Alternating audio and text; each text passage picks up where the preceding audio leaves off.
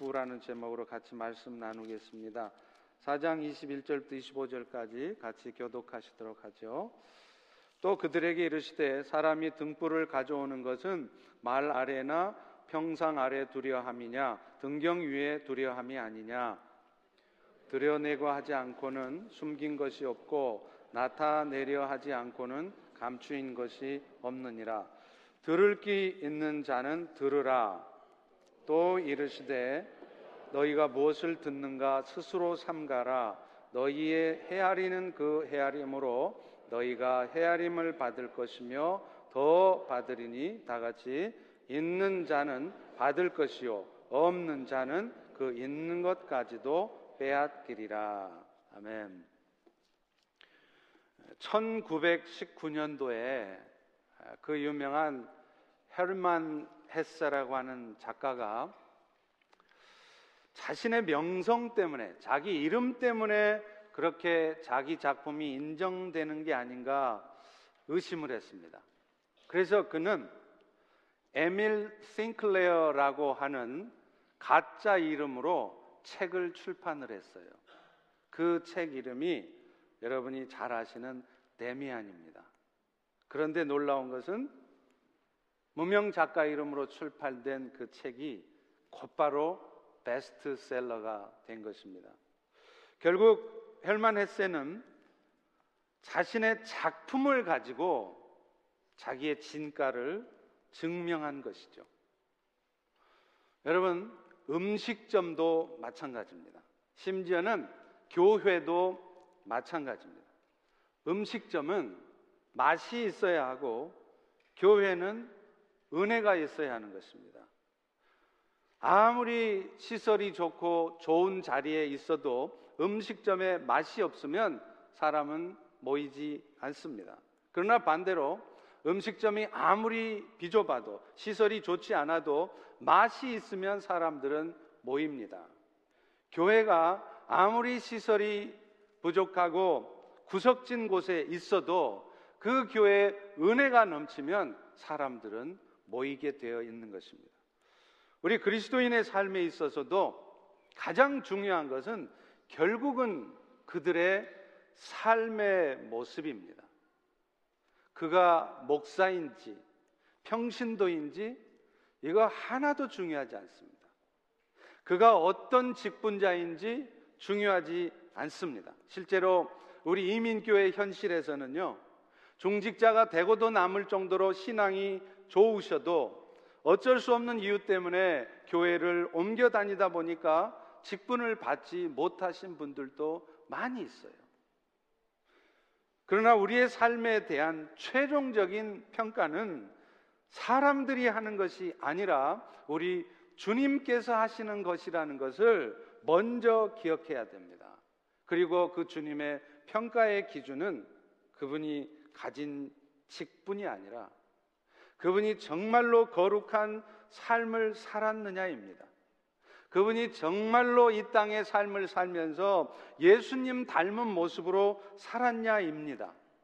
그래서 그분이 있는 가정에는 늘 사랑과 화평함이 있고 그분이 근무하는 직장과 사업장에는 늘 사랑이 넘치고 화목함이 있고 그분이 섬기는 교회, 그분이 가는 곳은 어느 곳을 가든 분열과 갈등이 있는 것이 아니라 늘 하나됨이 있고 사랑함이 있고 서로 기뻐하며 즐거워하는 그런 모습이 있는 것입니다.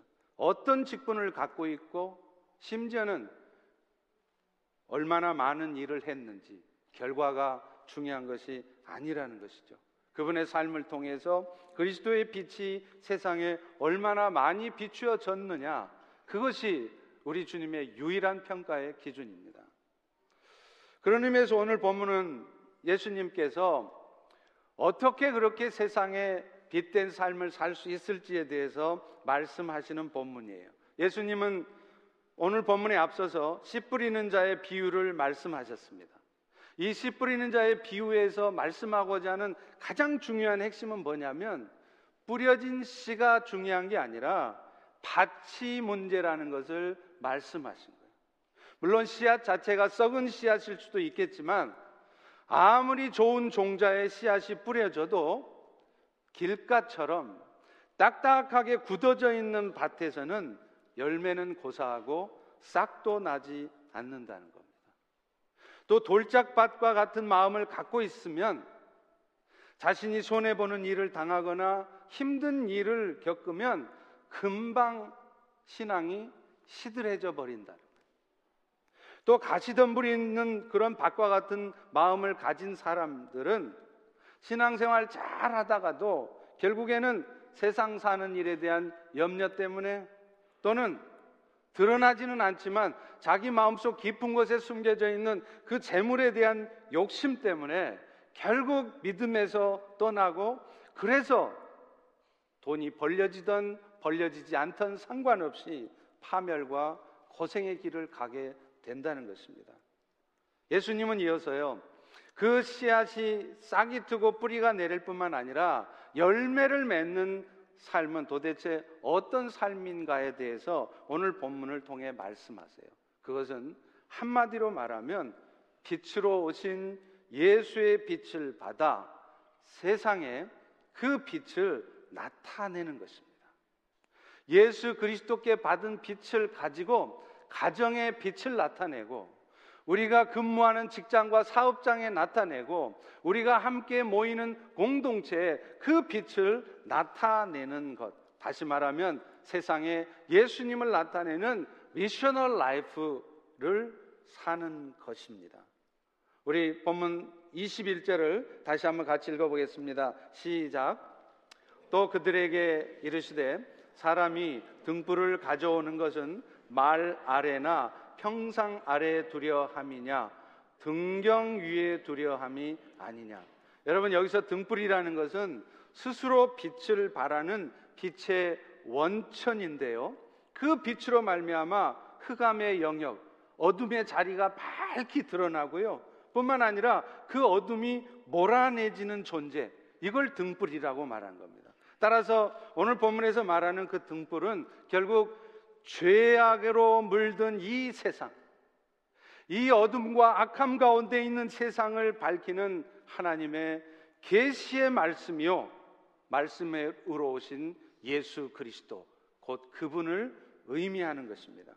이런 사실은요, 오늘 본문이 원문 앞에 정관사가 붙어 있다는 사실을 통해서도 알 수 있습니다. 등불이라는 단어가 헬라어로는 리키노스라는 단어를 쓰는데 그 단어 앞에 일반 관사가 아니라 정관사 호라는 관사가 붙어 있어요. 다시 말하면 이 말은 무슨 말이냐? 그냥 많은 등불 중에 하나가 아니라 유일한 그 등불이라는 말입니다.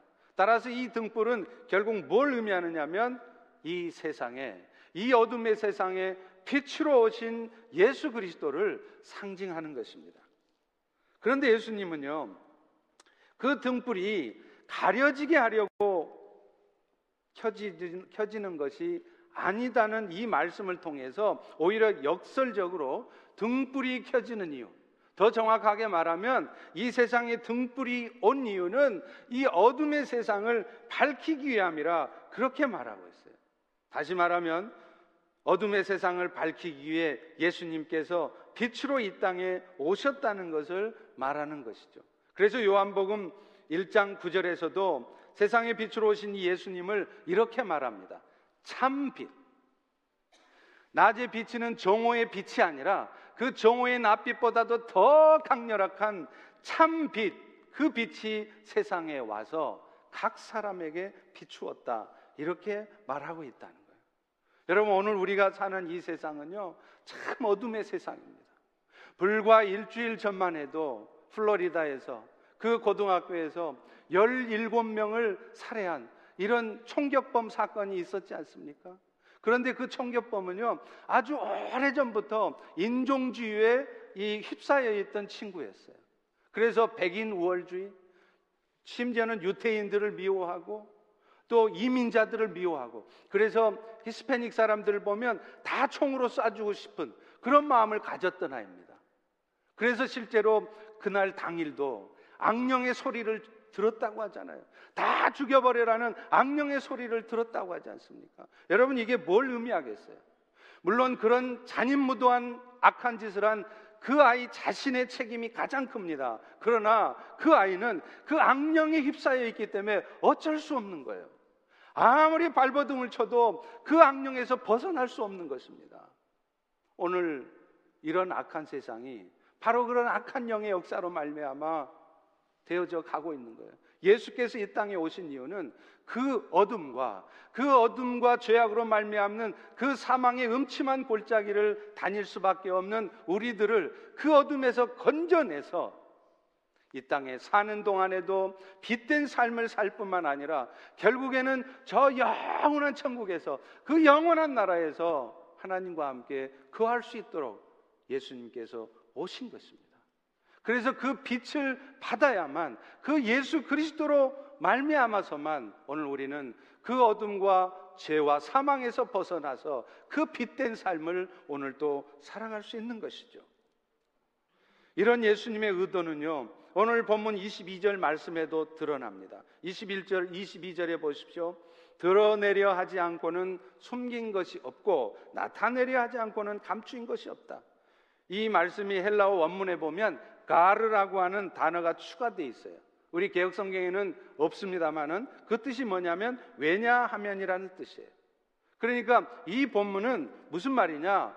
예수님께서 빛으로 이 땅에 오신 이유도 뭐냐? 아무리 등불을 숨기려고 해도 결국은 드러나게 돼 있는 것처럼 이 세상에 어둠을 밝히시기 위하여서 이 땅에 오셨다는 것을 말씀하는 것입니다. 그런데 여러분, 중요한 것은요, 그 등불 대신 예수 그리스도, 그 예수 그리스도의 빛이 어떻게 해서 세상에 빛을 발하게 되느냐는 겁니다. 그것은 우리 성도들, 먼저 그리스도의 빛을 받은 우리 성도들을 통해서 세상에 비추어진다는 것이죠. 그래서 오늘날 우리 성도들이 주님께 평가받는 기준도 오늘 우리 성도들이 바로 예수 믿자마자 천국에 가는 게 아니라 이 땅에 숨을 쉬고 남아 있는 이유가 오늘도 여러분이 80세, 90세가 되도록 오래오래 살게 하시는 이유가 그냥 이 땅에서 장수하고 행복하게 살라는 것이 아니라 먼저 받은 예수 그리스도의 빛을 내가 속한 가정에 내 자식들, 내 손주들에게, 내 직장에, 세상에 나타내라고 있는 것이라는 거예요. 다시 말하면 세상에 그리스도의 빛을 나타내는 missional life를 살으라고 오늘도 우리를 이 땅에 살려주시는 겁니다. 제가 미국에 와서요, 비즈니스를 하거나 직장 생활을 하는 우리 한인들의 모습을 보면서 한 가지 느낀 게 있습니다. 그게 뭐냐면 우리 한인들의 모습이요, 굉장히 경직되어 있다는 겁니다. 한인 마트에만 가봐도요, 그 한인 마트에서 막 웃고 떠들면서 일하는 친구들은 다 히스패닉 친구들.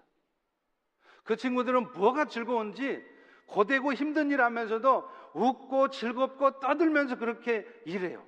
그런데 우리 한국 분들은 안 그렇습니다. 어딘가 모르게 경직돼 있어요. 그냥 마지 못해서 돈 벌라고 어쩔 수 없이 일하는 것처럼 그렇게 일들을 하세요. 물론 다 그런 것은 아닙니다. 어쩌면 그 이유가 한국에서는 나름대로 섬김만 받다가 여기 와서 살다 보니 그 섬기는 그런 것에 익숙하지 않기 때문에 그런지 모르겠습니다. 물론 기본적으로는 언어 문제도 있겠죠. 히스패닉 친구들은요, 영어 못해도요, 부끄러워하지 않습니다.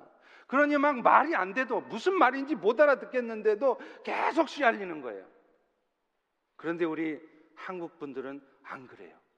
체면 문화에 젖어 살던 분들이라 영어도요, 제법 완벽하게 하지 않으면 좀처럼 말을 안 합니다. 그러다 보니까 손님들에게 즉각적으로 적절하게 어떤 반응을 해줘야 될 상황이 돼도 그냥 넘어가는 거예요.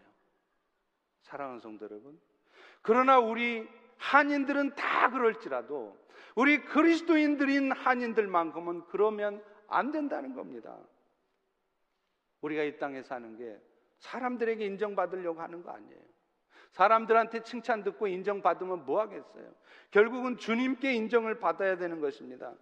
나이로 대접받으려고 하는 것이 아니라 내가 먼저 나이가 많든지 적든지 먼저 섬기는 삶을 보여줌으로 해서 진짜 형님으로 산다는 것이 무엇인지 보여줘야 돼요. 자꾸만 나이 가지고 계급 가지고 상하 관계를 따지는 것이 아니라 주님이 우리에게 베풀어 주신 사랑을 기억하면서 먼저 다가가고 그래서 더 친절하고 더 웃는 낯으로 일해야 되는 겁니다. 여러분 사실 선교도 마찬가지. 제가 선교하러 갔을 때 참 안타깝고 심지어는 화가 났던 일이 있어요. 아니 선교사들이 선교로 왔는데 어떻게 선교를 하느냐면요. 현지 동역자들을 마치 종 부리듯이 합니다. 돈 몇 푼 주면서 월급 주듯이 주면서 나는 너한테 월급 주니까 너는 내 말을 들어야 돼 하면서 이 현지의 사역자들이 동역자가 아니라 마치 부리는 종처럼 말하고 행동하는 거예요. 그런 선교사들의 모습을 통해서 그 땅 사람들이 도대체 뭘 배우겠습니까? 우리 모두도 마찬가지입니다. 우리 모두가 다 선교지에 가야 되겠지만 그러지 못할지라도 우리의 삶의 현장에서 우리는 선교적인 삶을 살아줘야 된다는 거예요. 그렇게 미셔널 라이프로 살아갈 때 내가 받은 그 구원의 은혜의 가치를 기억하면서 어차피 이 땅의 한평생 삶은 언젠가는 끝나는 것인데 내가 이 땅에서 행복하게 잘 먹고 잘 사는 것 그게 내 인생의 목표가 아니라 어찌하든지 천국 가기 전에 내가 이 땅에서 그리스도께 받은 사랑을 어떻게 나타낼까 그걸 궁리하며 살아가야 된다는 거예요.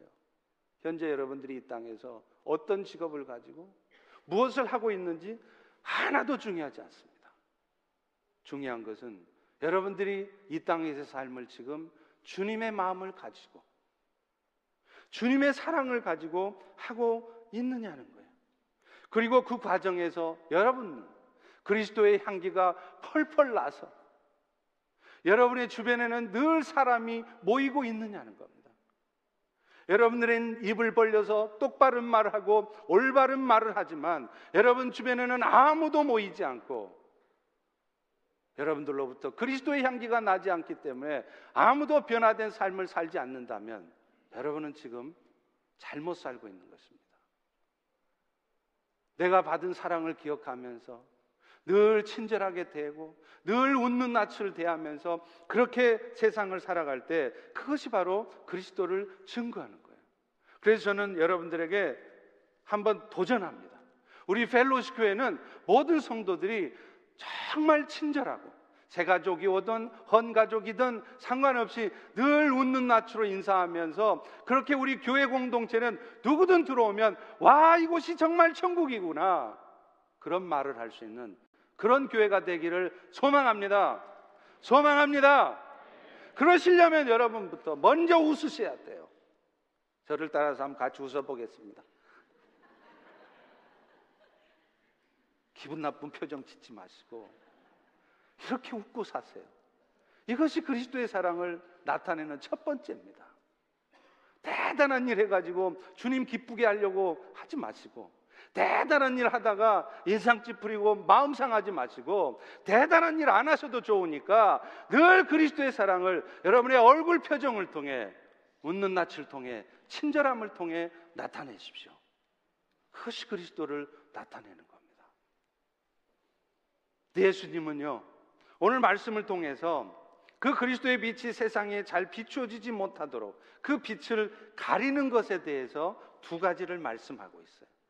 여러분은 지금 그런 두 가지가 있는 것은 아닌지 한번 깊이 돌아보십시오. 첫 번째는 말이라는 거예요. 여기서 말이라는 것은 타는 말이 아니라 곡식의 양을 재는 조그만 그릇을 말해요. 그 당시 유태인들은요, 11조를 계산하는데도 꼭 필요했기 때문에 모든 가정에는 이 말이 있었다고 합니다. 그런데 그 당시 사람들은 종종 이 말을 가지고 뭘 했느냐? 이 그릇을 가지고 등잔불을 덮어서 끄는데 사용했다는 거예요. 그래서 오늘 본문하고 똑같은 말씀을 쓰고 있는 누가복음 8장 16절에 보면 오늘 마가복음에서는 말이라고 하는 이 단어를 등불을 덮은 그릇 이렇게 표현을 하고 있는 것입니다. 그렇다면 이 말이라는 것은 도대체 뭘 의미할까요? 오늘 또 하나님의 계시가 이 땅에 나타나서 그리스도의 사랑이 증거되어지려고 하는 것을 막아버리는 고집과 무지 이런 것들이 바로 말인 것입니다. 실제로 우리는 종종 자신의 생각과 고집 때문에 그 그리스도의 계시의 빛이 세상에 임하게 하는 것을 스스로 막을 때가 있어요. 열왕기하 5장에 보면 아람 왕의 군대 장관이었던 나아만이 나병을 고치는 사건이 나옵니다. 바로 그것이 우리에게 그걸 알려주고 있어요. 나아만 장군은 아람 왕의 총애를 받았던 장군인데 나병이 있었습니다. 근데 어느 날 몸종이었던 여자아이가 자신의 주인인 이 나아만 장군이 이스라엘 선지자 엘리사에게만 가면 그 병을 고침 받을 것 같은 거예요. 그래서 엘리사에게 가보라고 그럽니다. 나아만은 말들과 병거를 이끌고 엘리사의 집 문 앞에 이르렀어요. 그런데 그런데 엘리사 선지자는 나만 장군이 왔는데도 문 밖에 콧배기도 안 비치는 겁니다. 방문을 딱 닫아 놓고서는 나와보지도 않고 사환을 시켜서 말을 전해요. 나만 너는 가서 요단강에 몸을 일곱 번 씻으라. 그러면 네 살이 회복될 것이다. 사실 나만의 치료를 부탁했던 이스라엘의 왕의 체면을 봐서라도 엘리사는요 마땅히 나가서 문 밖에 나가서 나만 장군을 맞았어야 돼요. 더구나 마중은커녕 얼굴도 보여주지 않으면서 요단강에 가서 몸을 일곱 번 씻으라고 하니까 나만이 얼마나 화가 났겠습니까? 열왕기하 5장 11절에 보면 그런 나만의 마음이 표현되어 있습니다. 나만이 노하여 물러가며 이르되 내 생각에는 그가 내게로 나와서 그의 하나님 여호와의 이름을 부르면서 그 손을 내 아픈 부위에 흔들어서 나병을 고칠까 하였도다. 사실 말인즉슨 지금 나만 말이 맞잖아요. 그렇게 하는 것이 적어도 일개 나라의 국방장관이 온 것에 대한 최소한의 예의 아닙니까? 더더군다나 나만이 말한 대로 그런 환처에 손을 얹고 여호와 이름으로 낫기를 기도할 때 나아지는 것 이것이 일반적이고 상식적인 방법이잖아요. 또 있습니다. 더러운 요단강에서 몸을 일곱 번 담궈서 씻으래요. 요단강에서 씻느니 차라리 아람 땅 자기 고향에 있는 강가에서 씻겠습니다. 여러분 성지순례 혹시 가보셨나요? 우리는 요단강 하면 막 정말 막 푸르고 맑고 아닙니다. 얼마나 흙탕물이고 더러운지 몰라요. 그러니 그런 요단강 물에다가 몸을 담궜다 일어나라 일곱 번씩 하라 그러니 나만이 화도 날만 하죠. 그러자 몸종이었던 여자아이가 나만 장군을 막아섭니다. 열왕기하 5장 13절입니다. 장군님이시여 선지자가 당신에게 아주 어렵고 힘든 일을 시켜도 병을 나으려면 할 판인데 그 몸 한 번 일곱 번 일어섰다 앉았다 하는 게 뭐가 어렵다고 하나시려 합니까? 결국 나만은요 자신의 생각을 거두고 그렇게 했다가는 오히려 다른 병까지 더 얻을 것 같은 그 말에 순종합니다. 그리고 그 순종이 나만 장군의 병을 낫게 했습니다. 뿐만 아니라 오늘날 성경을 읽는 오늘 이 말씀을 듣는 여러분들에게 하나님의 구원이 이스라엘 백성들뿐만 아니라 모든 세상 사람들, 아람 사람 같은 이방 사람들에게도 임한다는 이 사실을 이 사건을 통해서 알게 해 주시는 거예요. 여러분 이 사건은 우리에게 중요한 사실을 한 가지 말합니다. 나름대로는 다 합리적인 생각 가지고 또 세상 경험 가지고 내 생각에는 이라는 말을 많이 합니다. 그런데 여러분 아십니까? 내 생각이라는 말, 그 말 속에 나의 생각과 나의 고집과 나의 편견이 들어있을 수 있다는 겁니다. 그리고 그것은 어느 때인가는 하나님의 역사를 방해한다는 거예요. 다시 말하면 그것이 오히려 예수 그리스도의 등불을 덮는 그릇이 되어서 어둠을 밝히는 게 아니라 어둠을 더 어렵게 하는 어둡게 하는 수가 있다는 것입니다. 예수님은 또 하나 얘기를 합니다. 평상을 말하죠. 여기서 말하는 평상이라는 것은 침대입니다. 등불을 켤 때는 침대 위에다 두어서 방안이 밝히 보여지게 하지 어느 누가 등불 켜놓고 침상 밑에 침대 밑에 놓겠어요.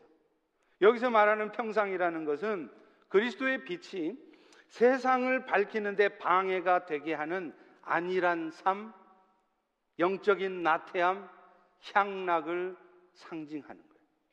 실제로 우리는 종종 영적인 게으름에 빠져 있을 때가 있어요. 분명히 지금 상황이 기도할 때라는 거 압니다. 왜 내 인생에 이렇게 고통스럽고 힘든 일이 와 있는지 분명히 알아요. 아, 하나님께서 이런 고통스러운 힘든 상황을 통해서 나를 만나기를 원하시는구나. 그래서 이 문제를 가지고 주님 앞에 나아가서 주님과의 깊은 대화를 할 때 주님이 나에게 말씀하시려고 하는 게 있구나. 압니다. 뻔히 압니다. 그러면서도 영적인 나태함에 빠지는 거예요. 육신의 피곤함을 탓하며 그대로 침대에 누워 있는 것입니다. 그러면서도 자기 자신에게 온 그 불편한 인생, 고통스러운 상황을 불평해요. 왜 이걸 개선해 주지 않느냐고 원망합니다. 사람을 원망하고 하나님을 원망합니다. 그리고 그러다가 결국 자신도 모르게 그것을 이겨내지 못하고 세상과 타협하고 심지어는 하나님이 기뻐하시지 않는 죄악된 삶을 자신도 모르는 사이에 범하는 거예요. 여러분 다윗 왕이 그렇지 않습니까? 다윗 왕이 자신의 충성스러운 신하 우리 안에 안에 바세바를 범할 줄 누가 알았겠어요? 아니 다른 사람도 아니고 그 훌륭하신 다윗 왕이 아니 다윗 왕이 그런 짓을 했단 말이야. 여러분 그런데 다윗 왕이 그런 죄악을 범한 출발이 뭔지 아세요? 영적인 나태함이었어요. 영적인 게으름이었습니다. 다윗 왕과 같은 사람도 있어야 할 자리에 있지 않고 했어야 할 일을 하지 않으니까 그런 죄를 범하는 겁니다. 비 오는 시기가 끝나고 건기가 되면 전쟁의 때가 돼요. 그래서 전쟁의 때가 되면 전쟁을 쉬었던 나라들도 다 전쟁을 시작하는데 그때 왕들은 자기 부하들을 친히 이끌고 전장터에 나갑니다. 그런데 다윗은 전장터에 나가지 않았어요. 예루살렘에 혼자 그대로 있습니다. 그것도 다윗 부하들은 생명을 다투면서 싸우고 있는데 한가롭게 낮잠을 즐겨요. 그리고 해질함쯤에 저녁 무렵에 낮잠 자다 일어나서 왕궁 옥상을 할 일 없이 거닐다가 그러다가 바세바를 본 거 아닙니까? 사무엘라 11장 1절에 이렇게 말해요. 그 해가 돌아와 왕들이 출전할 때가 되매 다윗은 어떻게 했다고요? 온 이스라엘 군대를 보내고 지는 예루살렘에 그대로 있었더라. 여러분 오늘 우리도 마찬가지입니다. 나는 절대로 그런 죄 저지르지 않는다. 내 삶에는 절대 그리스도의 빛을 세상에 밝히는 일을 방해하는 일 나는 절대 그런 거 안 한다. 천만의 말씀입니다. 영적인 나태함 가운데 빠지면요. 나도 모르게 사탄의 유혹에 넘어가요. 그것이 죄인지도 모르고 빠집니다. 그래서 베드로전서 5장 8절 9절에도 분명히 말씀하지 않습니까? 근신해라 깨어 있어라 왜냐하면 너희 대적 마귀가 우는 사자같이 투루 삼킬 자를 찾고 있다.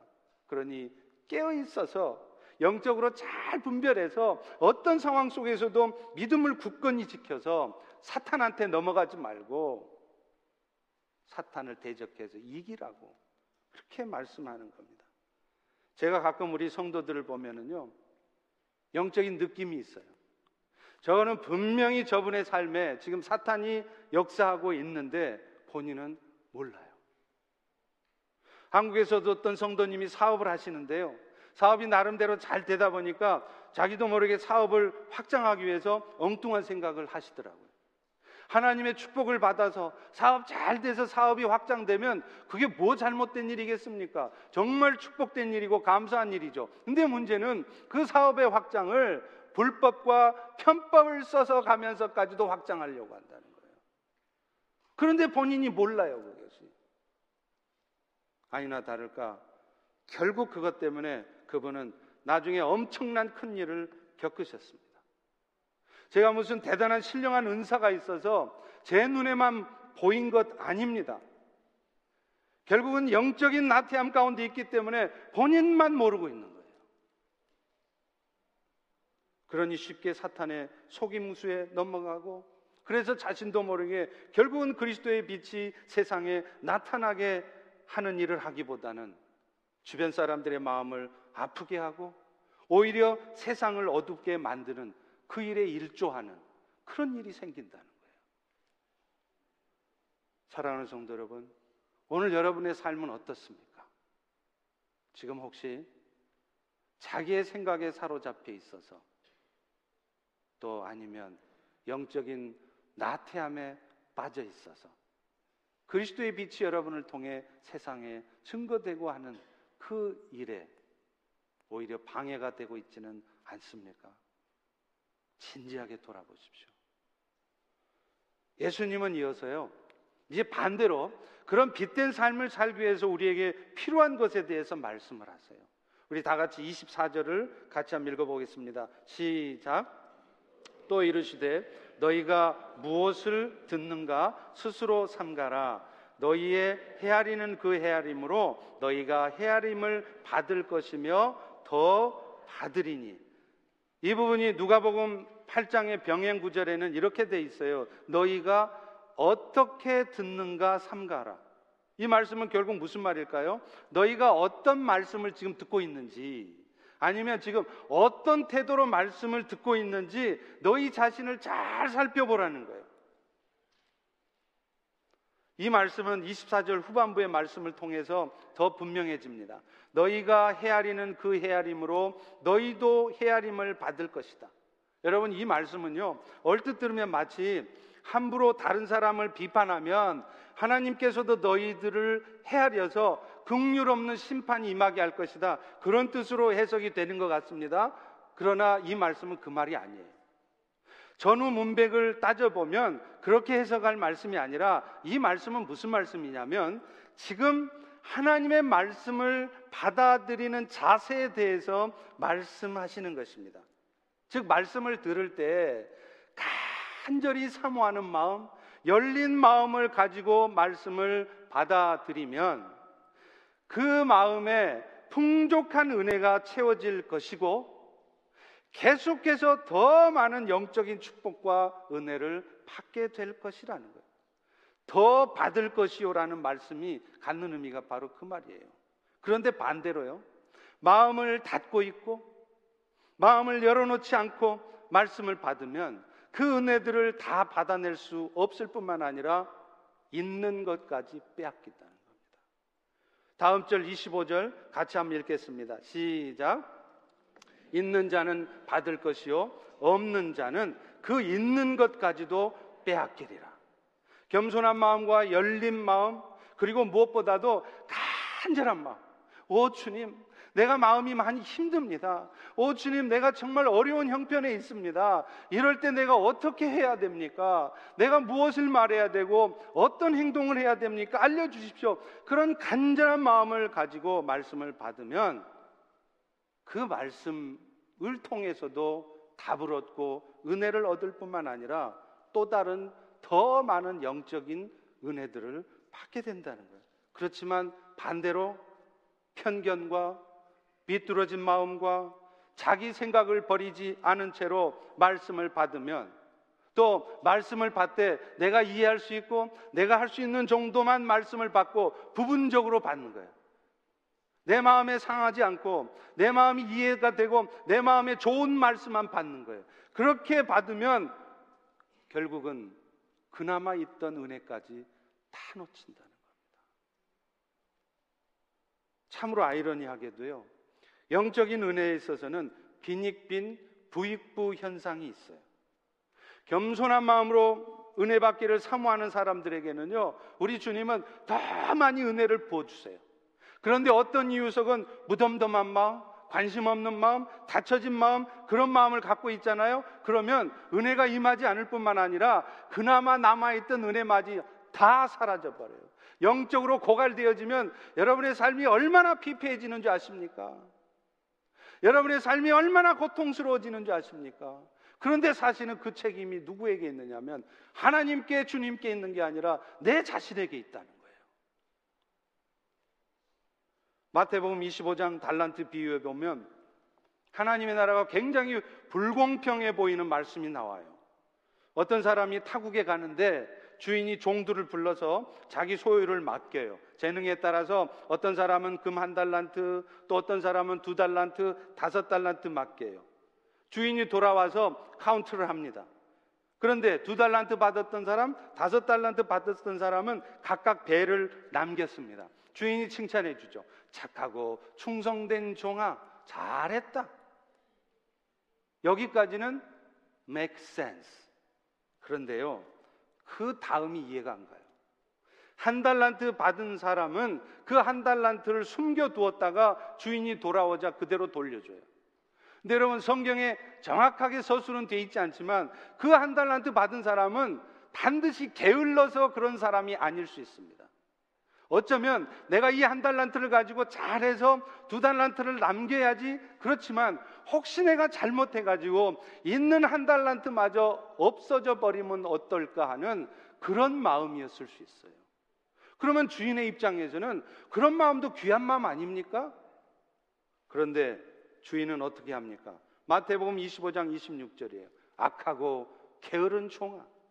나는 심지 않은 데서 거두고 해치지 않은 데서 모으는 줄 알았냐?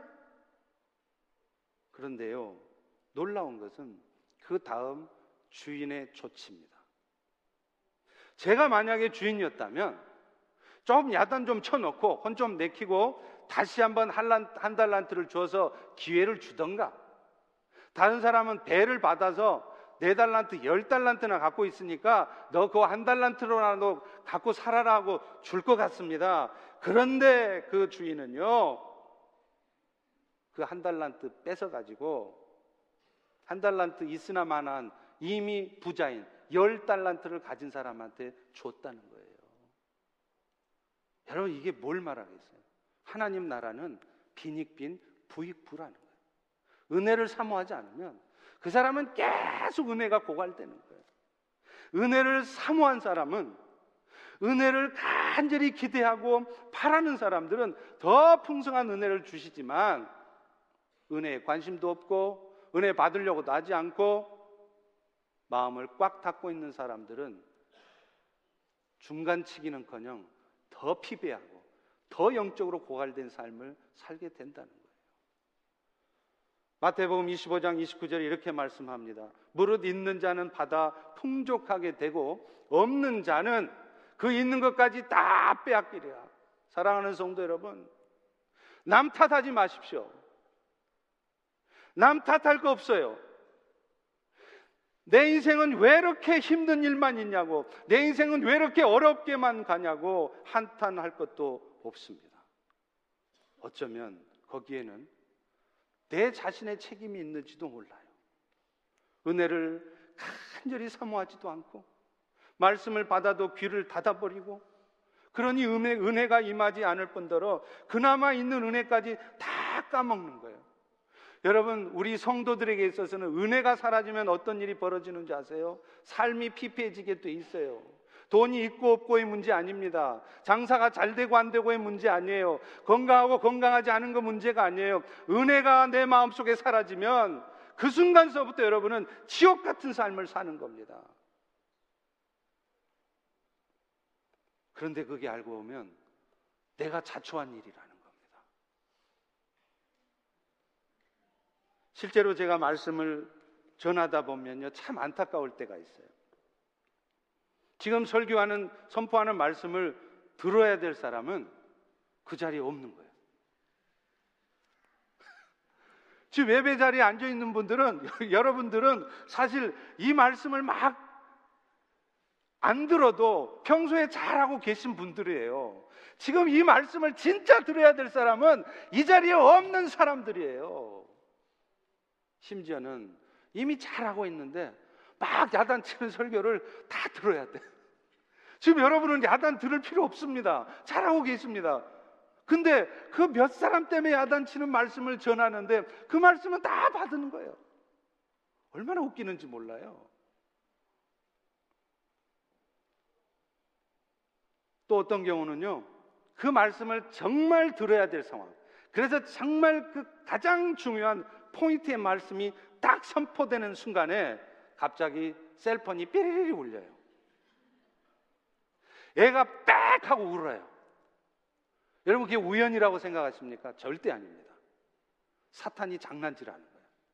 그 순간 그 말씀이 성도들의 마음에 팍 아주 정확하게 팍 심겨져야 할 그 순간에 셀폰이 울리고 갑자기 무슨 볼 일이 생각나서 쓱 일어나서 나가요. 기가 막혀요 그 타이밍이. 그러면 저는 속으로 생각합니다.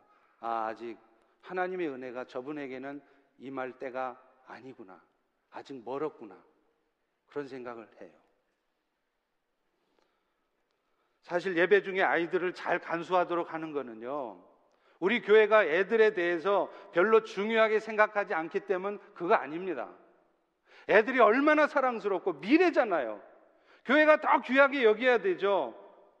그런데 왜 그렇게 하느냐면 예배 가운데 사탄이 방해하지 못하게 하려고 하는 겁니다. 아이들이 사탄이라는 얘기가 아니라 사탄이가 우는 아이들을 통해서 정말 말씀이 딱 중요한 포인트에 선포될 순간에 앙 하고 울어가지고 그 말씀이 심겨지지 못하도록 방해하기 때문에 그래서 애들을 예배 자리에 데려오지 말고 따로 맡길 수 있으면 맡기라고 얘기를 하는 것입니다. 애들이 소중하지 않아서가 아니에요. 미리 셀폰도 끄고 아이에 대해서 미리 간수도 하고 그래서 떨어지는 말씀 하나도 놓치지 않겠다는 그런 마음으로 예배를 드리고 말씀을 들으면은요 그 말씀이 얼마나 엄청난 역사를 하는지 몰라요. 내가 그동안 알지 못했던 내 마음속 깊은 곳에 숨겼던 내 삶의 영적인 문제, 내 삶의 문제가 드러납니다. 드러날 뿐만 아니라 그 못된 마음, 잘못된 마음, 어두운 마음들이 그 말씀을 들으면서 싹 몰아내지는 거예요. 그럴 때 여러분의 삶에 회복이 있는 것입니다. 그런데 그런 은혜 역사가 있으려면 어떻게 해야 되냐면 내가 사모하는 마음을 갖고 와야 돼요. 오늘 또 목사님을 통해서 또 찬양의 가사 가운데 기도할 때 성령께서 나에게 어떤 은혜를 주실까 간절히 기대하고 사모하는 마음으로 오면 그 말씀이 와서 부딪히는 거예요. 나를 깨뜨리는 거예요. 내 마음의 어둠을 다 드러내고 다 몰아가 버리는 거예요.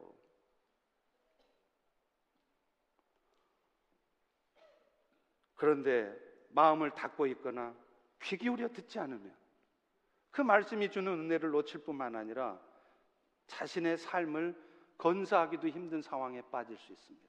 그러니 그런 분이 어떻게 세상에 그리스도의 빛을 나타냅니까? 지금 내 삶의 문제도 한 짐인데 이렇게 문제가 터져 있는데 그거 해결하고 바쁜 사람이 어떻게 세상에 그리스도의 사랑을 나타내느냐고요. 그 이유가 뭐냐면 은혜를 사모하지 않기 때문에 그래요. 신명기 28장 1절에 이런 말씀이 있습니다. 너의 하나님 여호와의 말씀을 삼가 듣고 오늘 내가 너에게 명령한 그 모든 명령을 지켜 행하면 하나님 여호와께서 너를 세계 모든 민족 위에 뛰어나게 하실 것이라. 여기 세계 모든 민족 위에 뛰어난다는 것은 무슨 뭐 세상에서 뭐 잘 되고 지금 그걸 말하는 게 아니에요. 세상에 그리스도의 빛을 바라게 하는 일에 귀하게 쓰임 받게 하겠다는 겁니다. 그런데 그 일을 할 사람들이 어떤 사람들이냐? 똑똑하고 머리 잘나고 머리 좋고 일 빈틈없이 하고 그런 사람들이 아니라 말씀을 삼가서 듣고 행하는 사람이라는 거예요. 여기 말씀을 삼가 듣는다는 부분이 영어에 뭘로 되어 있냐면 hear 들리는 hear가 아니라 listen to입니다. 귀 기울여서 듣는 거예요. 행여 저 말씀을 통해서 성령께서 나에게 말씀하시는 게 뭐지? 내가 깨달아야 될 게 뭐지? 내가 회개해야 될 것이 뭐지? 하고 귀 담아서 listen to 그냥 들리나 마나 hear I don't care 이게 아니라 listen to 하는 거예요. 그러면 어떤 일이 벌어지는지 아십니까? 그 말씀대로 행하게 돼 있어요. 그게 말씀의 능력이에요. 내가 억지로 말씀에 순종해서 하는 게 아니라 말씀을 여러분이 귀담아 들어보세요. 그러면 이전에는 도무지 나하고 상관없고 안 하고 싶고 그런데도 내 마음이 바뀌어요. 그래서 말씀대로 하고 싶은 마음이 생깁니다. 성령께서 그렇게 하는 거예요. 그게 말씀의 능력의 역사예요.